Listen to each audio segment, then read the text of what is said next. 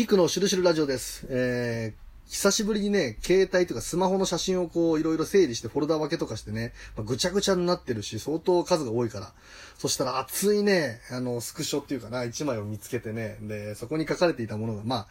サイキックというかな、スピリチュアルの世界とも関連するし、僕の世界とも関連するね、なんかこう熱い一枚、熱い写真をね、見つけてしまったということで、今回ちょっと番外編みたいな感じになるんですけれどもね、あの、まあ、簡単に言いますと、まあ、ゴング格闘技というね、格闘技雑誌のね、えー人生相談のコーナーで、えー幽霊が見えて仕方がないんですと。私は日常の生活もままなりません、みたいな、えー悩み、お悩みをね、なぜか、その、まあ、格闘技界のね、格闘家の方に、うん、どうしたらいいでしょうかっていうことを相談した、あその相談に対する Q&A の、その、ね、あのー写真がね、残ってて、それがもうものすごく僕の中で熱いなと思ったんですけど、この相談した相手がね、その方がね、え黒崎健二先生というね、もう格闘技界のね、もう歴史に残る重鎮の、えー方でね、まあもう逸話が多くてですね、黒崎先生、簡単に言うと何でしょうね、あの、まあ、日本でムエタイのチャンピオンになった、え方っていうのは歴史上ね、え確か4人かなしかいないんですよね。本場のムエタイでね、チャンプになった方って。で、そのうちの初、うもう長い、え歴史のムエタイの世界の中で、初めてね、え国外でチャンピオンになった、え方がですね、藤原敏夫先生というね、もうキックボクサー。この藤原先生を、まあ、育て上げた師匠みたいな方で、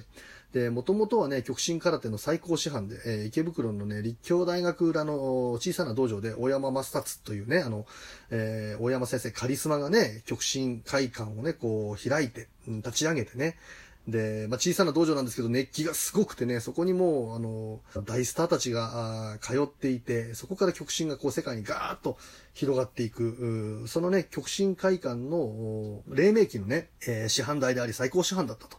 いう方でね、すごいですよ、大山茂先生とかね、あの、空手バカ一代というところに、えー出てくるね、あの、メンバーがね、もうたくさん出てくるんですよ。大山康彦先生とか、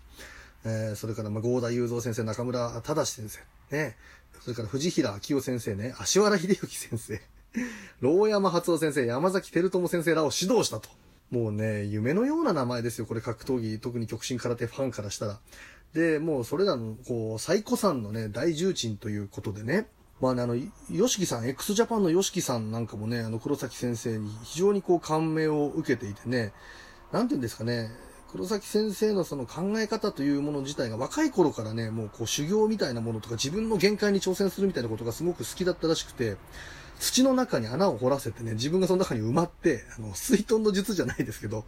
あの、竹筒みたいなものだをこう外に出してね、そこで呼吸して、あの、何も食わずに何日我慢できるかとかね、そういうことをやってたりとか、あと、線香、線香を腕にこう押し押し付けて、えこう我慢するみたいな。暑さにどれだけ我慢できるのかみたいなことをね、若い頃からやられていたという方で、で、まあめちゃくちゃね、えーもちろん強かったと。当時の黎明期のね、えー極真で、え道場で組手をしたがる人がもうまずいなかったと。顔がね、そもそも迫力があるし、組手のスタイルがね、こう肉を切らせて骨を立つみたいな感じでね、あの、相手の攻撃を全然避けないと。で、全部こう受け止めながら前に前に進んでって、最後にね、あの壁に追い詰めて2発ぐらいで相手をね、こう、あの、沈めるっていうね、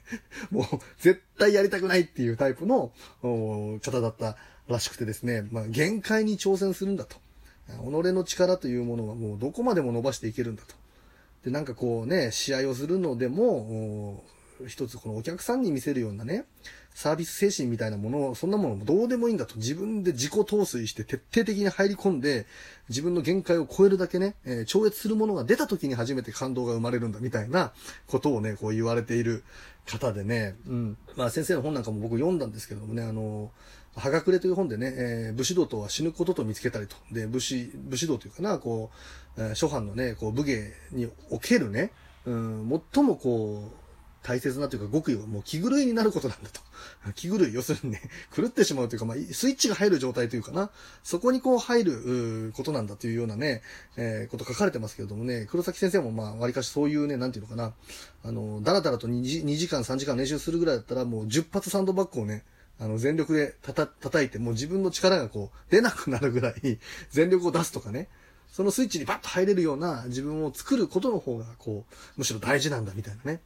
まあ実際のね、稽古はね、あの、黒崎先生の弟子はもう半端じゃない稽古をね、していたようですけれどもね、その全力で自分がもうこう、ね、すべての力を出し切って倒れるぐらいの状態で、それをかつ何時間もやるっていうね。まあそういう中でね、あの、藤原敏夫先生はね、黒崎先生の教えを受けて、えー、まあ初めてね、えー、名体で、えー、日本人としてチャンピオンになったんですけれどもね。まあね、黒崎先生自体がもともと、日本のね、空手とムエタイの対抗戦にこう出てみないかみたいなことを極真会館にね、あの、大山道場に話が来た時に、まあその、遠征メンバーの監督としてね、え、現地に行ったんですけれどもね。で、ここに行ったのが中村忠先生と、えー、それから藤平明夫先生ですね。の二人が、まあ代表として行ったんですけれども、二人じゃなんかこう人数少ないからもう一人出てくれませんかみたいなことで、急遽ね、まあ、あの、声をかけられて、で、黒崎先生、まあ、監督だったんだけれども、参戦することになってね。で、ルンピニースタジアムでですね、えー、ムエタイランカのラビーという人と、まあ、ムエタイルールで対戦してね、まあ、違うスポーツに挑戦するようなもんですから、空手も、えー、それからムエタイも強いんですけれども、ムエタイの土俵の中に入っていくとね、やはりムエタイって立ち技最強説もあるぐらいね、あのー、やっぱりこう技術っていうものもものすごいですからね。で、まあ、グローブ、不慣れなグローブ着用とか調整不足も影響したということで、ラウィの前にね、こう、敗れてしまったと。えー、指導していた中村忠先生とね、藤平明夫先生は、まあ、KO 勝ちして、なんとかね、空手とムエタイの一種格闘技、対抗戦はね、メンツを保った形にはなったんですけれどもね、これ自体に対して、こう、黒崎先生がなんかこうね、なんていうんですかね、ムエタイの技術というものを目の当たりにして、ね、このままじゃいかんということで、打倒ムエタイというものを掲げてね、えー、キックボクシングの世界に入っていくんですよね。で、後にね、こう、まあ、あまあ、目白ジムを設立したりとかね、えー、新格闘術というものを立ち上げるんですけれどもね、空手は空手の世界の中だけで留まっていないで、打倒無栄体ということでね、キックボクシングというものの世界のこの初期、うん。そこに黒崎先生が先駆者として入っていったからこそ日本の立ち技格闘技の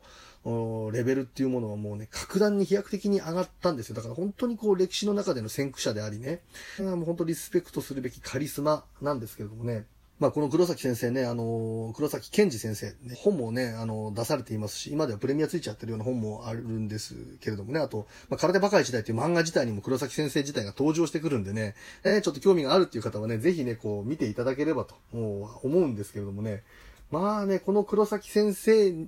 ね、今もう、ざっとですよ。ざっと、もう、ヨシキさんもね、こう、ドラムでね、もう限界超越するほど叩くじゃないですか。もう、その、限界の向こう側に行くような、ね、ヨシキさんもそのこう、なんていうかな、浸水するというか、非常にこう共鳴するようなね、この 黒崎先生で格闘家がね、もうリスペクトするような、え大先生に、ゴング格闘技の人生相談の ページで、あの、私は霊感が強くよく幽霊など目撃します。そのため普通の生活ができません。どうしたらよいでしょうか？というような、えー、質問をされた方がいてね。で、まあ、ざっとですけれども、今、黒崎先生どういう人かということを、まあ、説明した、その、黒崎先生の答えというものがね、すごいんですけど、これすごいですよ。そんなものは、全部妄想に過ぎん。スクワットを1000回やれ。そして走れ。これがあの Q&A の A、A なんですけど、走ると言っても、普通にジョギングなんかしていたんじゃダメだ。交通量の多い国道などを横断しろ。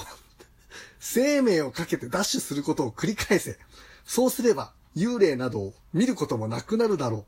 う。これで終わってるんですよ。もうね、様々なね、こう、サイキック界でね、除霊の仕方とかね、えー、まあ、幽霊を見てしまう人、まあ、まあ、この相談者は ESP が非常に強い方なんでしょうけれどもね、あの、見えないものが見えてしまうっていう、もう様々なね、あの、悩み相談の中でもね、究極なんじゃないかっていうね、